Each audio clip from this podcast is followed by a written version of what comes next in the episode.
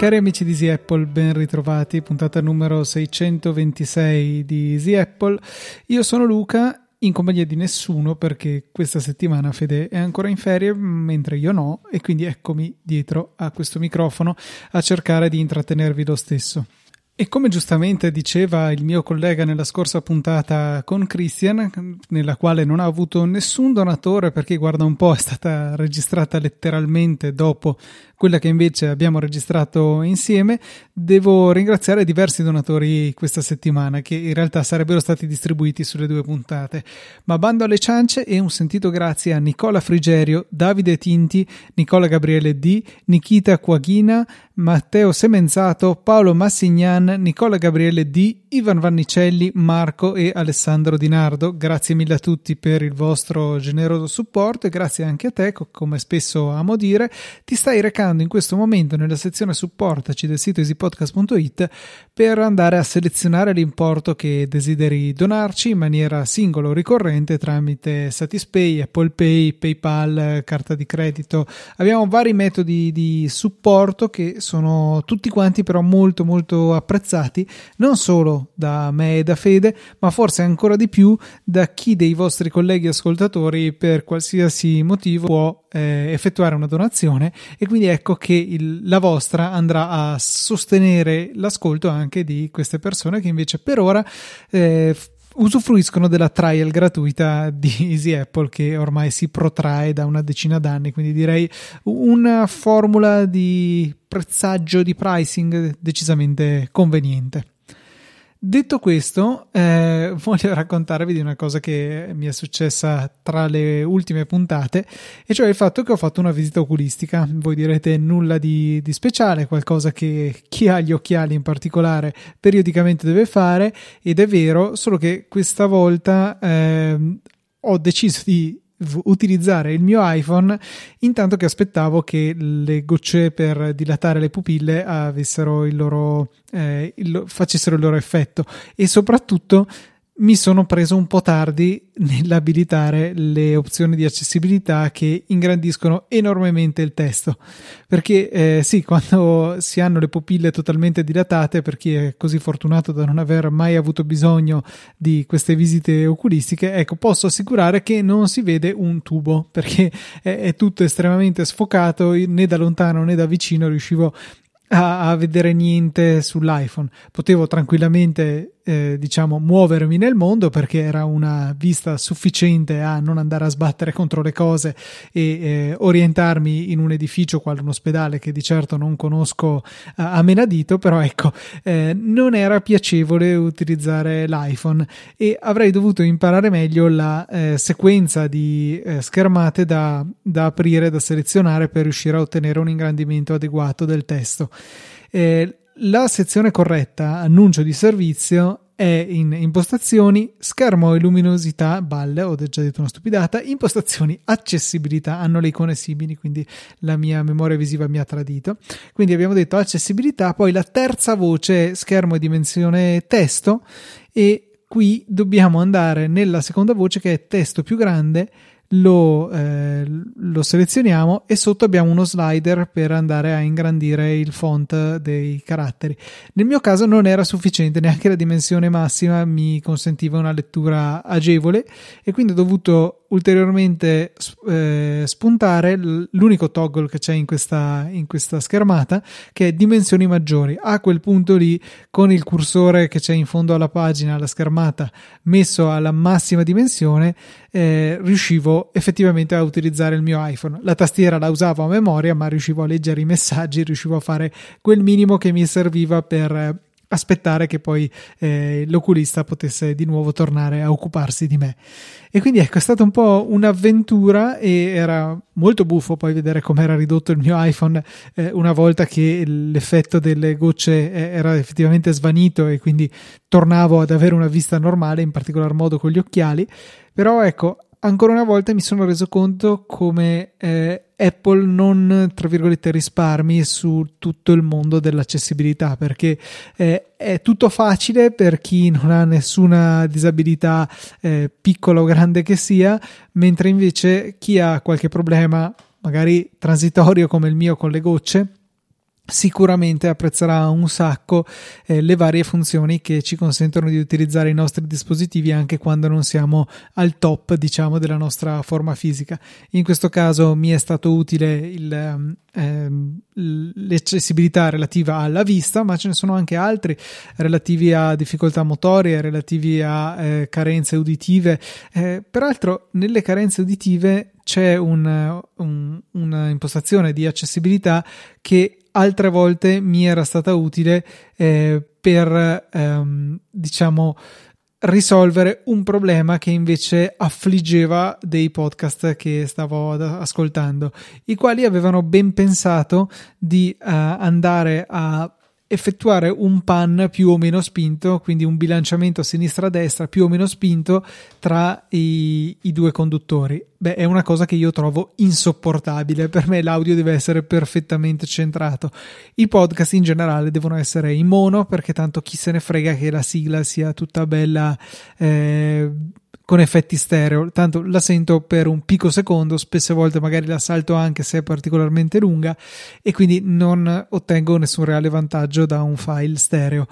se non eh, per l'appunto qualche reale svantaggio qualora il mixaggio sia stato effettuato in maniera maldestra eh, o non so, originale dal punto di vista di chi lo fa, ma veramente fastidioso dal mio punto di vista. Ecco quindi che nella sezione accessibilità posso andare nella sezione audio ed effetti visivo e visivi, e il primo eh, cursore, il primo pulsante da accendere è audio mono. In questo modo si rende mono qualsiasi tipo di audio venga riprodotto dall'iPhone, il che è, diciamo, abbastanza inutile se si riproduce dall'altoparlante dell'iPhone, ma con degli auricolari collegati o degli altoparlanti la differenza si sente eccome, e E ecco, consiglio caldamente di ricorrere a questo stratagemma qualora ci, ci sia un podcast mixato malamente,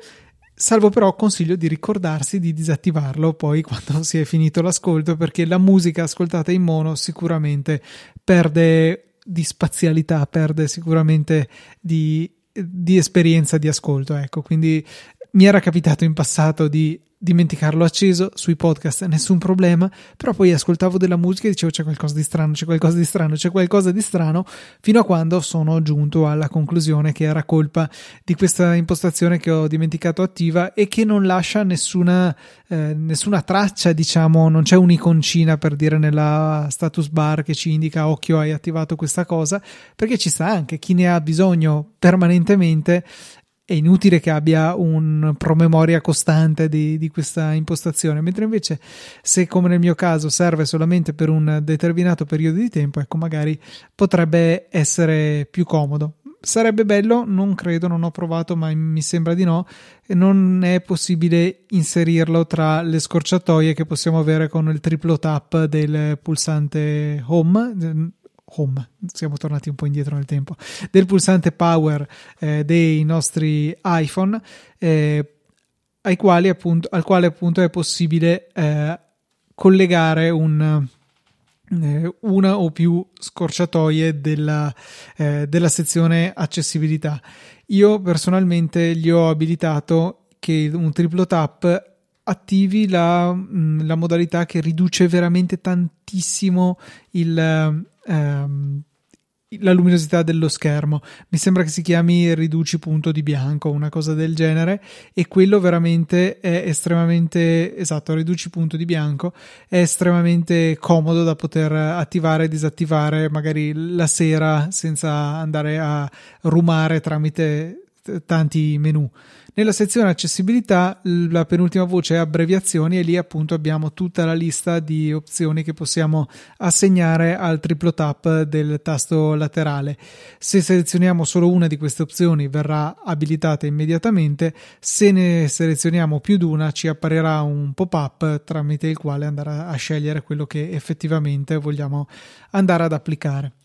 Ecco, quindi un... uno di quei casi in cui un'esperienza vissuta del sottoscritto in questo caso porta a una serie di suggerimenti che spero possano essere di vostro interesse.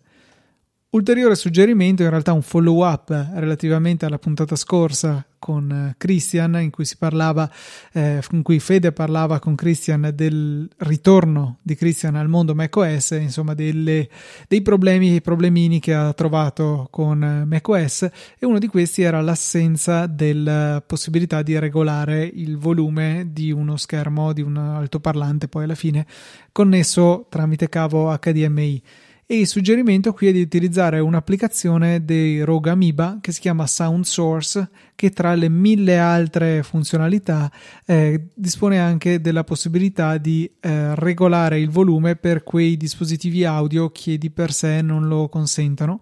e uno dei quali per esempio sono spesso le schede audio esterne. Per esempio la mia storica M-Track della M-Audio non consente la regolazione del volume tramite eh, i tasti della tastiera o comunque tramite macOS. Eh, l'output è a livello fisso e devo agire su una delle rotelline sulla scheda, sulla scheda audio per poter appunto regolarne il volume. Con SoundSource è possibile andare a effettuare una regolazione eh, fine anche per singola applicazione, anche eh, dirigendo eh, l'audio di una determinata applicazione su un'uscita, un altro su un'altra. Insomma, eh, veramente un coltellino svizzero per la gestione del,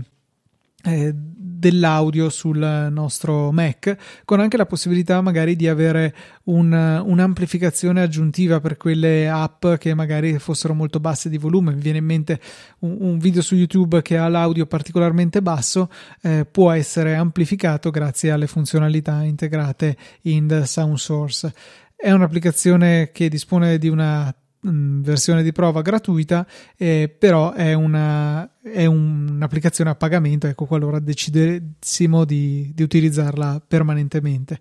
Il costo è di quarantotto dollari, I V A inclusa nel momento in cui scrivo, eh, che probabilmente fin, fino a quando non ci aumenteranno ulteriormente l'I V A rimarrà quello, perché appunto il costo base è di trentanove dollari più le tasse, e nel nostro caso il ventidue per cento di I V A si fa decisamente sentire. Però è un'applicazione che, come tutte quelle di Rogue Amoeba, è estremamente curata, funzionale, costantemente aggiornata per i nuovi sistemi operativi, quindi mi sento di consigliarla a occhi chiusi e di mettersi un attimino una mano sul portafoglio e di procedere all'acquisto, perché è veramente una di quelle software house che è degna di essere supportata grazie al, sicuramente alla qualità delle applicazioni e al costante impegno e la costante eh, velocità con cui appunto vengono eh, rilasciate le nuove applicaz- le applicazioni, gli aggiornamenti delle applicazioni con i nuovi sistemi operativi. Peraltro con una peculiarità che eh, da diversi anni contraddistingue Rogue Amoeba: loro durante le prime fasi del ciclo delle beta del nuovo sistema operativo inibiscono il funzionamento delle proprie app sul nuovo sistema operativo, perché gli utenti non hanno ancora capito che eventuali problemi derivano dal fatto che stanno usando una beta di macOS, non dal fatto che le, le app di Rogue Amoeba hanno magari qualche problemino sul nuovo sistema operativo. È una beta, è fatto apposta per trovare i problemi e quindi devono ancora essere aggiornate. E solo qualche settimana fa, comunque ben eh, a ciclo di beta ben inoltrato, Rogue Amoeba ha rilasciato delle beta specifiche che eh, abilitano l'utilizzo con ehm, macOS, non mi ricordo più come si chiama, quello, quello nuovo, che, Sonoma, ecco, che deve uscire quest'autunno, e quindi solo chi ha capito come funziona, che sta usando una beta dell'applicazione su una beta del sistema operativo, che potrebbe esserci qualche grattacapo, ecco, solo quelle persone sono autorizzate ad eseguire le app sul, sulla nuova versione di, di macOS. Ulteriore suggerimento che mi è, mi è tornato in mente perché è una cosa che utilizzo spessissimo ma che magari non è super scopribile. Una delle funzioni che apprezzo di più di Safari, sia su eh, iOS che su macOS, è la modalità Reader, che va a pulire le pagine da tutti gli elementi estranei al contenuto principale e ce le formata con un carattere ben leggibile della dimensione che scegliamo noi, con uno sfondo a nostra scelta, bianco, nero, seppia, insomma ce lo rende facilmente leggibile senza essere distratti da centomila eh, pubblicità che saltellano qua e là, e in generale magari eh, riesce a correggere delle scelte poco felici in termini di carattere utilizzato nelle, nelle pagine web. In passato c'era un pulsante dedicato per andare a ad abilitare questa modalità, mentre in, negli ultimi anni è stato rimosso questo, questo pulsante e è stata assegnata la funzionalità a, al pulsante A A che vediamo su, su Safari, su iOS, che ci consente di fare delle regolazioni di fino, tipo abilitare o disabilitare i content blocker per una determinata applicazione, richiedere il sito desktop, eh, richiamare le estensioni, perché ovviamente è il posto dove uno andrebbe a prenderlo, perché in comune è il, la tesserina del puzzle delle estensioni con A A, che è un po' il menu eh, menu nascondiglio dove Apple ha buttato dentro tutti gli altri controlli che non sapeva dove mettere. E tra queste opzioni c'è anche la modalità di lettura, appunto, che è estremamente comoda,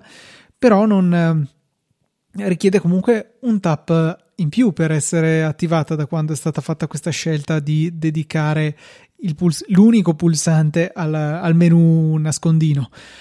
Rimane la possibilità però di richiamare rapidamente eh, il, la modalità di lettura tenendo premuto il pulsante in questione, perché eh, così facendo si va a segnalare ad iOS: ma io volevo la vecchia funzione che c'era lì, quella che uso più di frequente di tutto il tuo menu spazzatura. Ecco, teniamo premuto e riusciremo immediatamente ad eh, aprire la modalità di lettura anche su iOS. Su macOS rimane il suo pulsante dedicato, quindi zero problemi, perché su iOS di per sé ci sarebbe il pulsante dedicato, ma dura un secondo o due secondi all'apertura della, eh, della pagina, e allora sì, al posto di A A c'è il, il pulsante per la modalità lettura, ma poi sparisce e torna ad essere A A. Quindi se non siamo stati sufficientemente lesti nell'andarlo a premere, possiamo comunque metterci una pezza tenendo premuto il pulsante e ottenendo alla fine lo stesso effetto.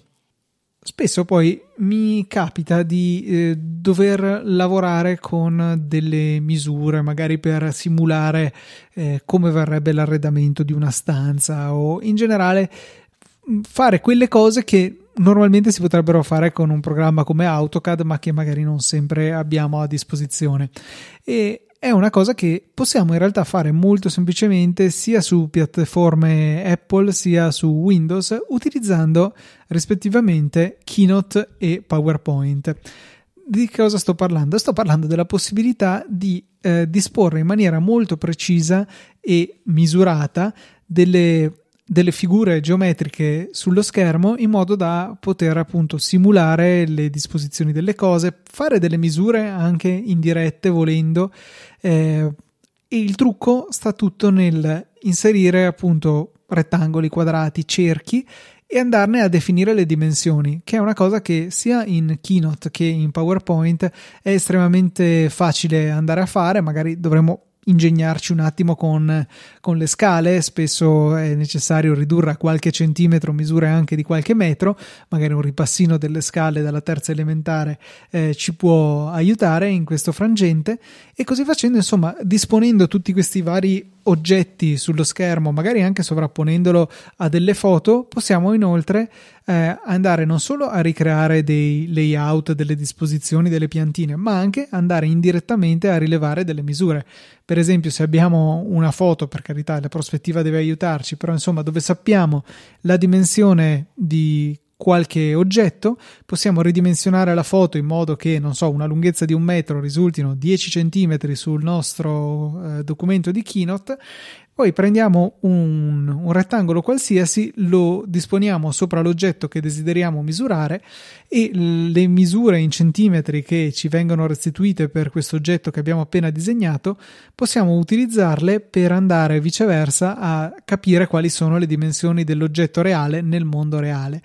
Sono degli strumenti veramente da, da non sottovalutare, perché poi anche con tutta la possibilità di fare eh, di rendere magnetici questi oggetti, che tutti si tendono a allineare molto facilmente, ci danno la possibilità veramente con pochi click di ottenere un risultato che magari richiede un minimo di maestria su AutoCAD o su altri strumenti, insomma, di disegno due D simile. E spessissimo mi capita appunto di ricorrere a questo, a questo strumento, perché poi è anche facilmente condivisibile e modificabile da altri, cioè, capito il concetto, è davvero, è davvero facile, mentre invece se si manda magari un D V G in giro, se va bene la gente riesce a aprirlo e rilevarsi delle quote, se poi deve fare delle modifiche, insomma, diventa più complesso. E per piccole, piccoli esperimenti devo dire che Keynote e anche PowerPoint, che devo ammettere nelle ultime versioni è decisamente migliorato rispetto al PowerPoint dei nostri nonni, eh, ci danno veramente una grande mano e ci consentono di raggiungere il risultato davvero con uno sforzo, uno sforzo minimo, che ci arriva anche utilizzando un'applicazione che ho trovato grazie ai feed R S S, che continuo a ricordare non sono morti e sono il modo con cui io mi eh, abbevero di notizie ogni sera. L'applicazione si chiama AppLite, che è una, un'interfaccia grafica per andare a eh, gestire le applicazioni che andiamo, applicazioni con un'interfaccia grafica che andiamo a installare tramite Homebrew. Homebrew, ne ho parlato sicuramente tante volte in passato, è un gestore di pacchetti per macOS che è principalmente incentrato alla gestione dell'installazione, all'aggiornamento e eventualmente anche la rimozione di applicazioni eh, utilizzabili tramite terminale. Per esempio lo utilizzo per installare F F M P E G, un, uno strumento molto utile per, eh, per la gestione delle conversioni video. Ecco, Homebrew ha anche, diciamo, una branca che si chiama Cask, Eh, che ci consente di effettuare la stessa gestione del software, ma dedicata ad applicazioni che abbiano un'interfaccia grafica. Eh, è estremamente semplice tramite pochi comandi da terminale e tramite AppLite come interfaccia, ehm, interfaccia grafica, andare a installare e tenere aggiornate e eventualmente disinstallare un'enormità di applicazioni per Mac, anche applicazioni, diciamo, commerciali. Tramite, ehm, tramite questa è possibile installare, ad esempio, che ne so, Bartender, eh, possiamo installare iStat Menu, Caffeine, eh, ci sono veramente tante tante applicazioni anche molto note, O B S, ecco, Handbrake, ImageOptim, veramente ce ne sono un miliardo di applicazioni di cui sicuramente abbiamo già parlato qui su Easy Apple, ma che possono essere installate in maniera davvero davvero semplice con pochi click tramite AppLite. L'applicazione di per sé, peraltro, è open source, è scritta in Swift e è un'applicazione per Mac, insomma, cioè non ha sicuramente un'interfaccia che ci fa gridare al miracolo, citazione, però è un, un'interfaccia estremamente funzionale che si comporta, direi, come ci aspettiamo.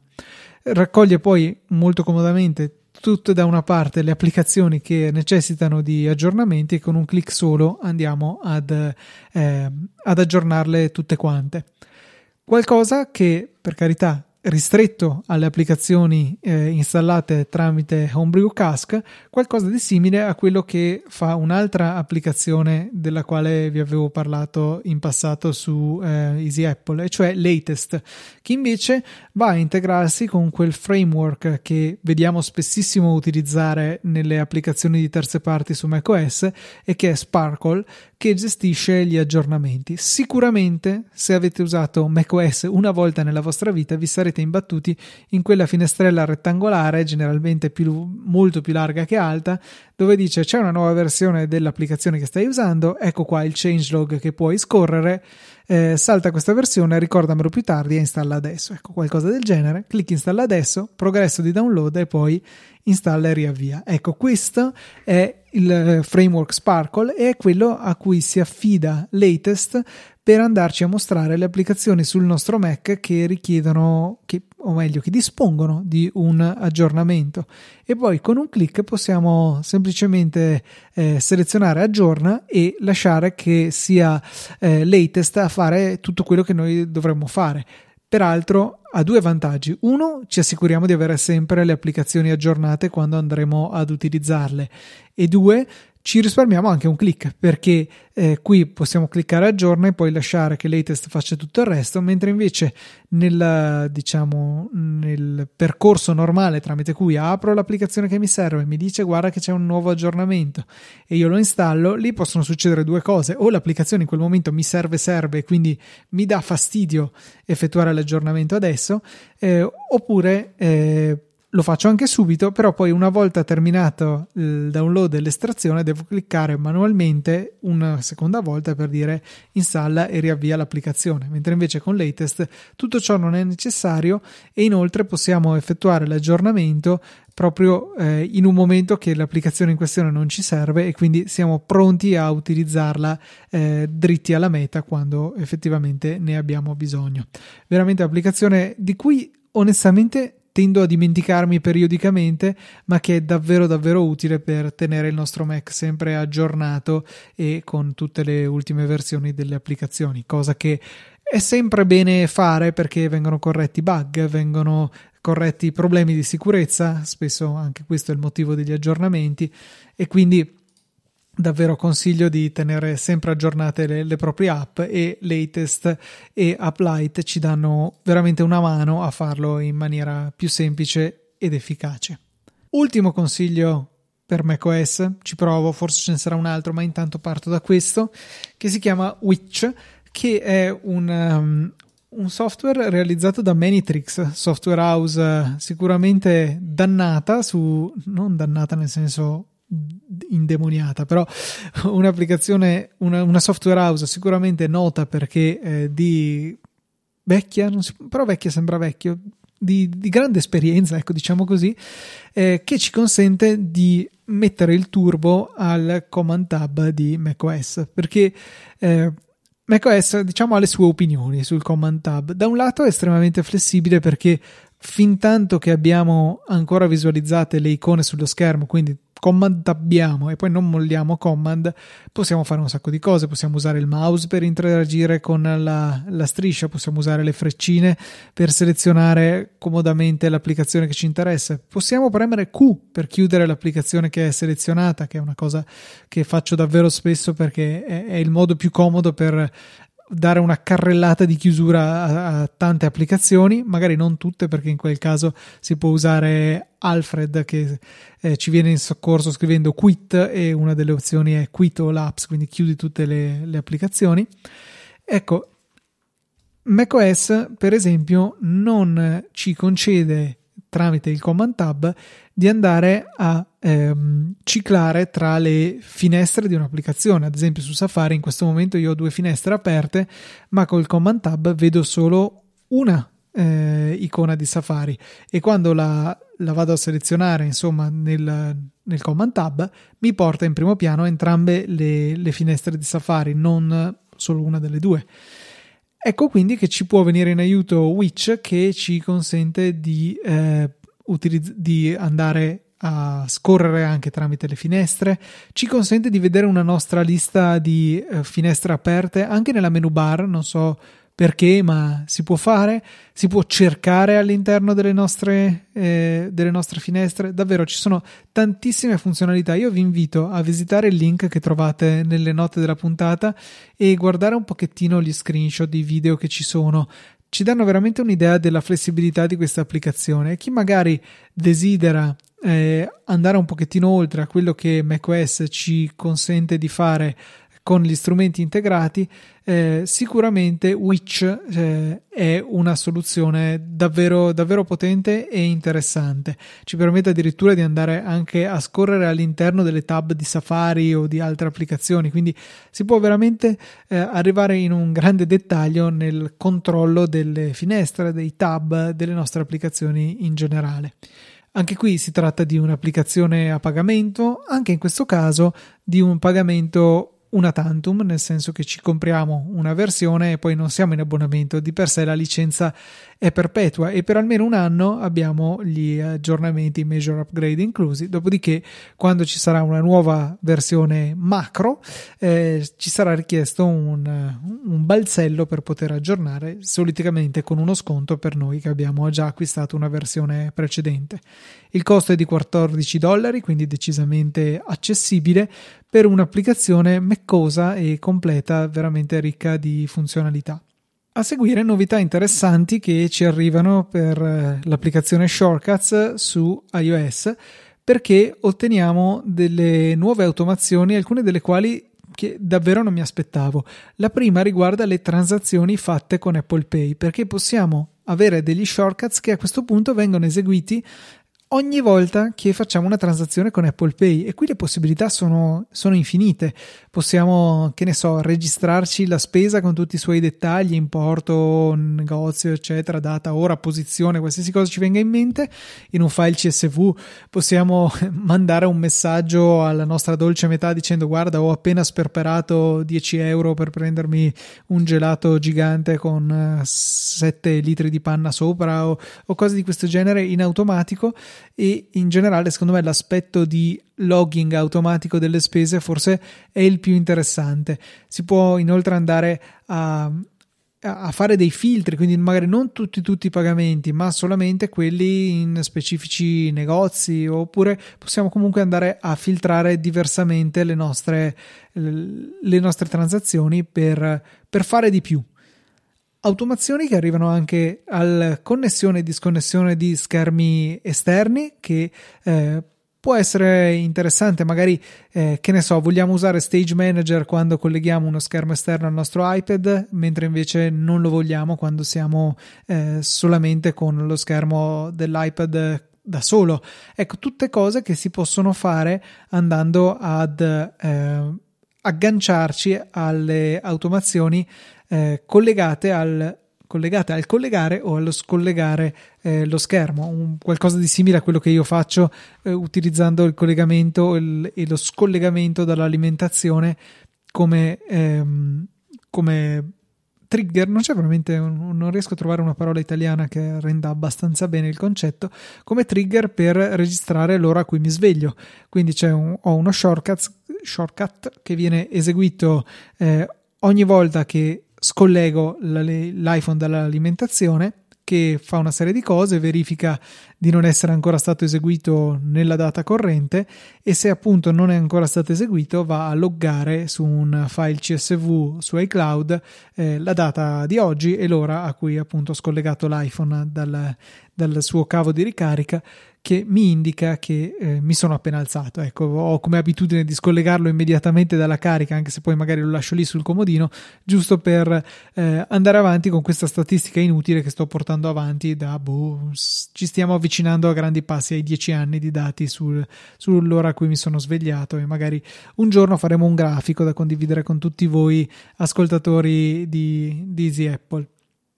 Ci sono insomma novità che arrivano eh, sul fronte shortcuts, che mi fa sempre piacere, perché per quanto rimanga limitato rispetto a quello che si può fare con applicazioni quali Keyboard Maestro, quali Alfred, quali boh, Hazel anche per certi versi, eh, sicuramente eh, è un'applicazione che si sta evolvendo, sta guadagnando in funzionalità. Ricordiamoci, qualche tempo fa neanche avevamo le automazioni, poi la maggior parte di esse erano limitate ad essere eh, poi confermate manualmente dall'utente. Adesso sempre più cose ci stanno eh, ci stanno lasciando fare senza richiedere conferma. Magari, ok, ci ciucciamo una notifica, però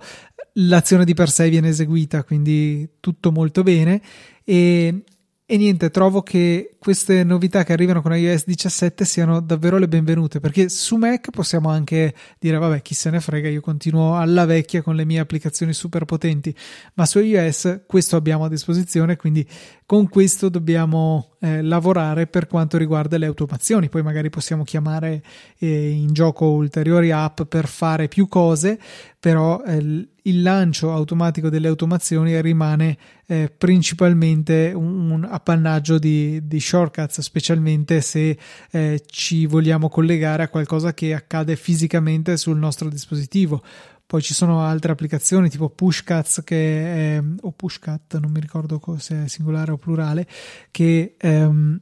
ci consente di eseguire delle azioni, degli script, degli shortcut stessi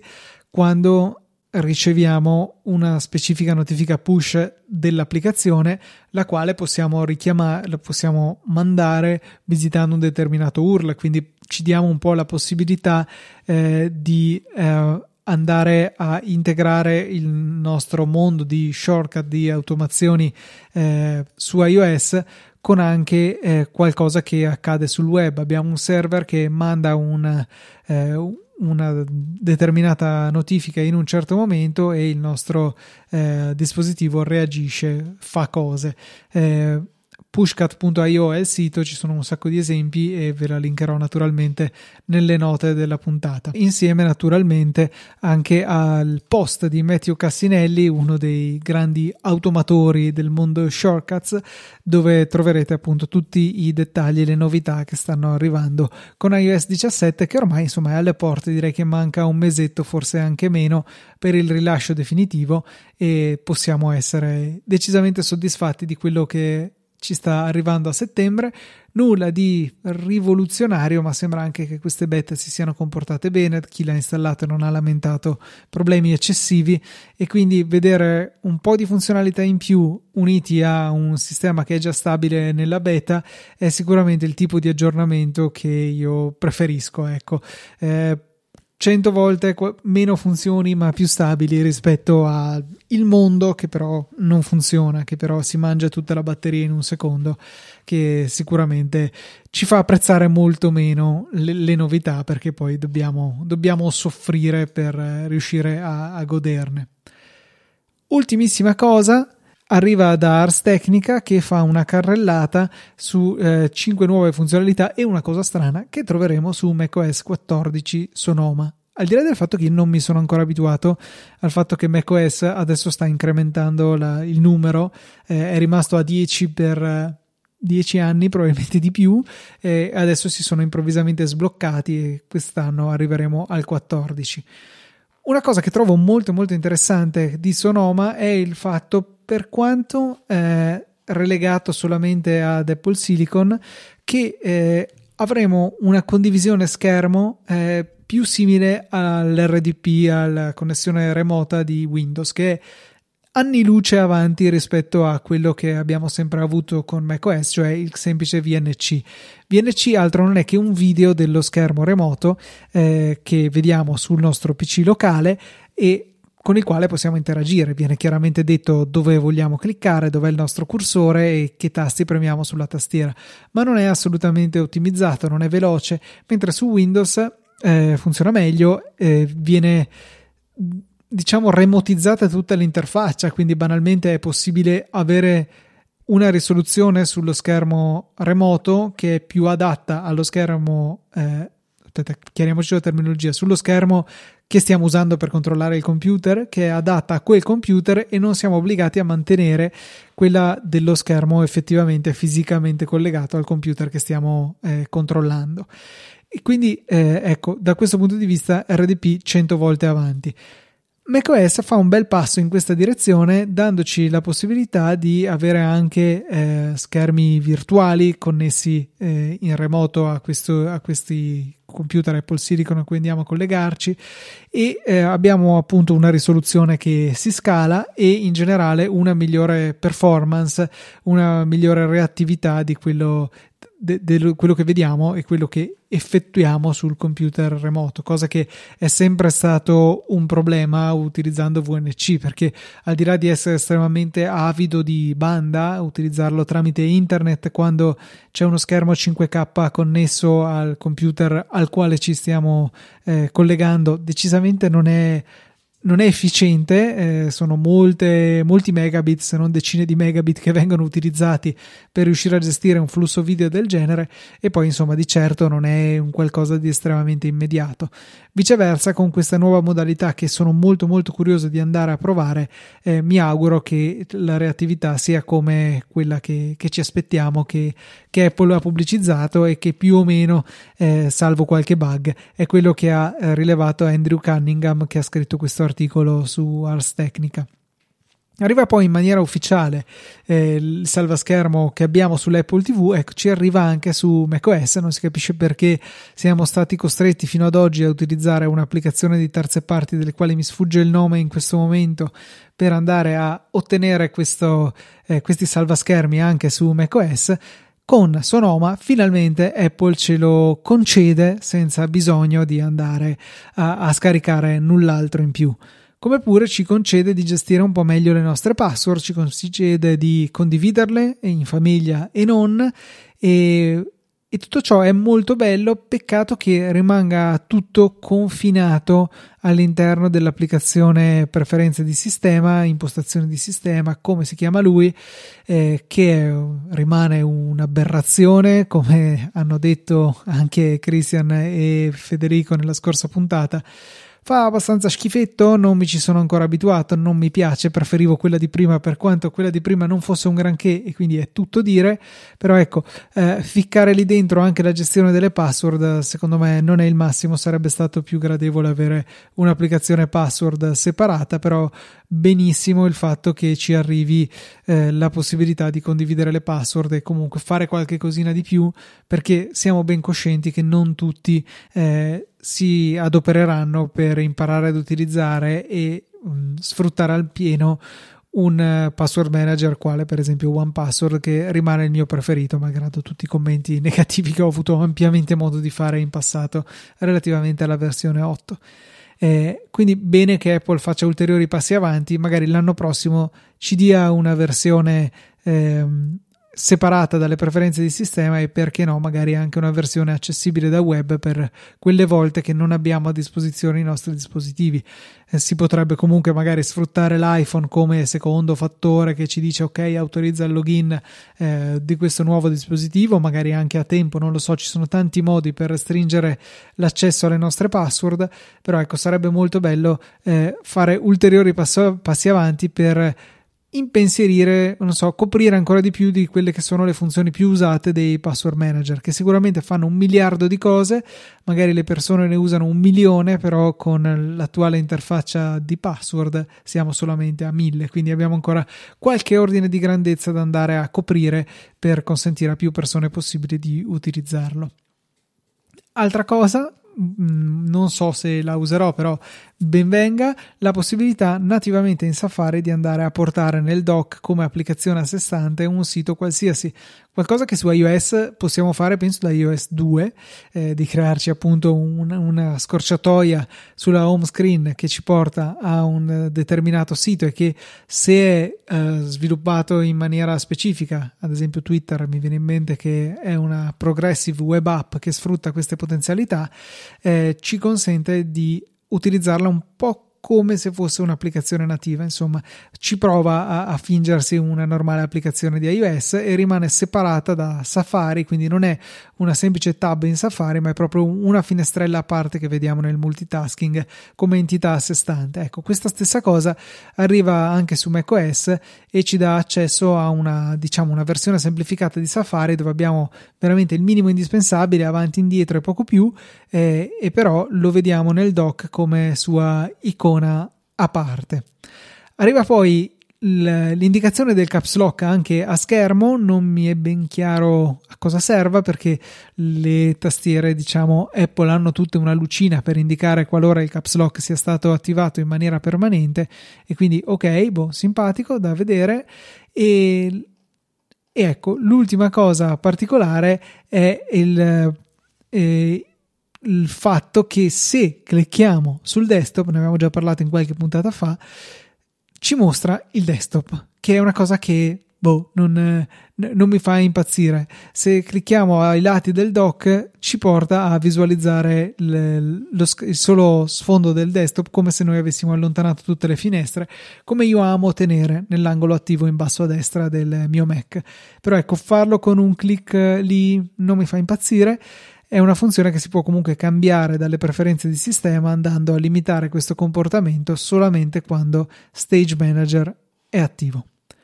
Bene, direi che mi sono consumato le corde vocali più che a sufficienza, spero che abbiate apprezzato questo consumo, spero che abbiate apprezzato la puntata eh, che sono riuscito in qualche maniera a mettere insieme, malgrado l'assenza di Fede, un'assenza pesante, un'assenza anche di altri ospiti. Non sono riuscito a organizzarmi purtroppo, per cui vi è toccato sorbirvi solamente quello che vi, vi ho sproloquiato in, nel corso di questa puntata.